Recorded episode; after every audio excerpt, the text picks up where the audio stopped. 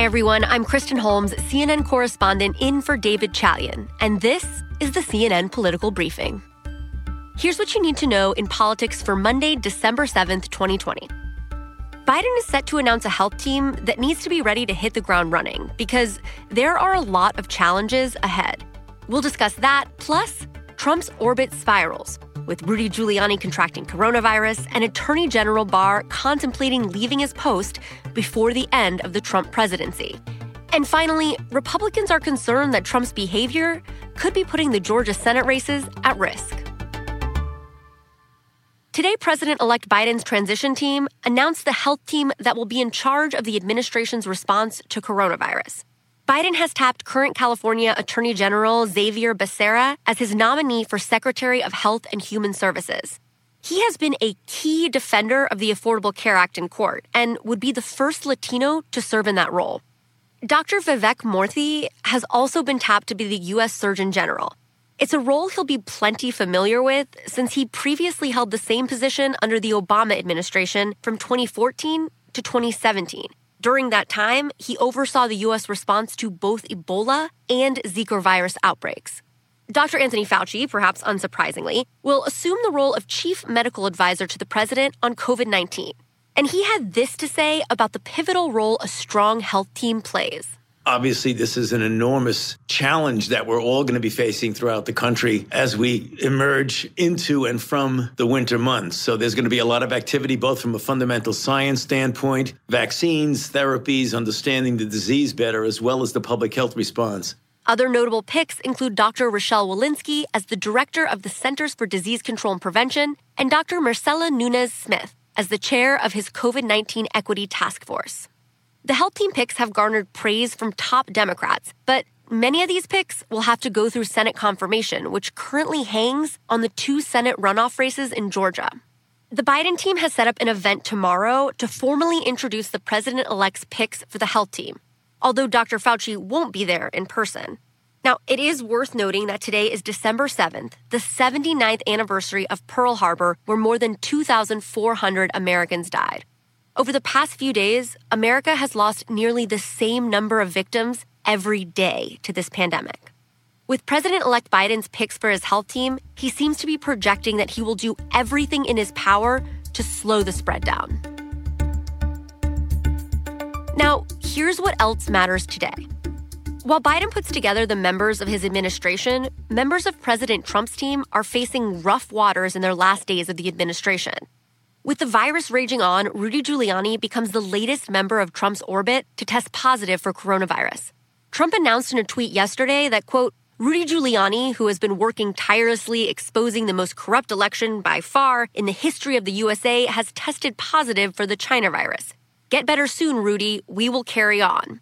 Giuliani, who is 76 years old and in a higher risk category for COVID complications, has since been hospitalized at Georgetown University Hospital and seemed to confirm the diagnosis by tweeting he's, quote, getting great care and feeling good. The diagnosis, however, raises concerns about the number of people he came into contact with in recent days. The Arizona state legislature announced that they would be going virtual due to coronavirus exposure concerns after some Republican members of the assembly met with Giuliani without masks last week. The Trump lawyer was also at a largely maskless Georgia rally over the weekend. It's a development that, as unsurprising as it is, is representative of the Trump administration's final days, as they engage in practices that only do more to spread the virus, as well as spend time making false allegations about the election.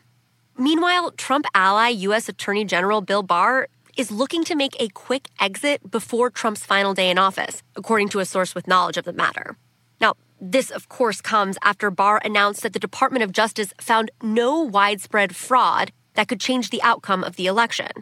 What followed was a contentious meeting between Trump and Barr, with Trump later declining to state whether he had confidence in Barr. Instead, saying, quote, ask me that in a number of weeks from now. They should be looking at all this fraud. Now, Barr hasn't publicly commented yet, but one thing looks certain. While Trump continues to rage against key members of his own party and his own cabinet, people once considered allies may not be sticking with him until the end. And finally, today, As the Georgia Senate race draws nearer and nearer, this weekend we saw the first and perhaps only debate between Senator Kelly Loeffler and Democratic challenger Reverend Raphael Warnock, who are running for one of the two seats. Senator Loeffler evaded the issue of Trump's baseless attacks on the integrity of the election, instead, choosing to maintain that Trump had every right to every legal recourse, leading to this exchange between the two opponents. Yes or no, Senator Loeffler, did Donald Trump lose? You know, President Trump has every right to use every legal recourse available. We need to hold folks accountable involved in these investigations to make sure that they move more quickly because everything's at stake on January 5th for the future of our country. Of course, this sort of reasoning puts Loeffler in a tricky situation. By admitting that everything hangs on the Georgia Senate runoff election on January 5th, it means that Trump and Republicans lost the White House something she repeatedly declined to admit. Now, this all came after President Trump continued to rail against Georgia election oversight earlier that weekend, insisting that the election results be overturned. Trump is unlikely to see this happen, though. Today, Georgia is set to certify its votes for a third time after a second recount confirming Biden's win in the state. Republicans are worried that this continued behavior and rhetoric from President Trump will convince even more Republican voters not to bother even showing up January 5th due to distrust in the system. It's worth noting that more than $350 million in ad spending has already been spent in the Georgia Senate races. That is the most for a Senate election, and most of it coming from Republicans. Now, that's a pretty expensive venture that Republicans now feel Trump might be putting in jeopardy with his erratic accusations. That is it for today's political briefing. Thank you so much for listening, and please take a moment to be sure and subscribe wherever you get your podcasts. We'll talk to you tomorrow.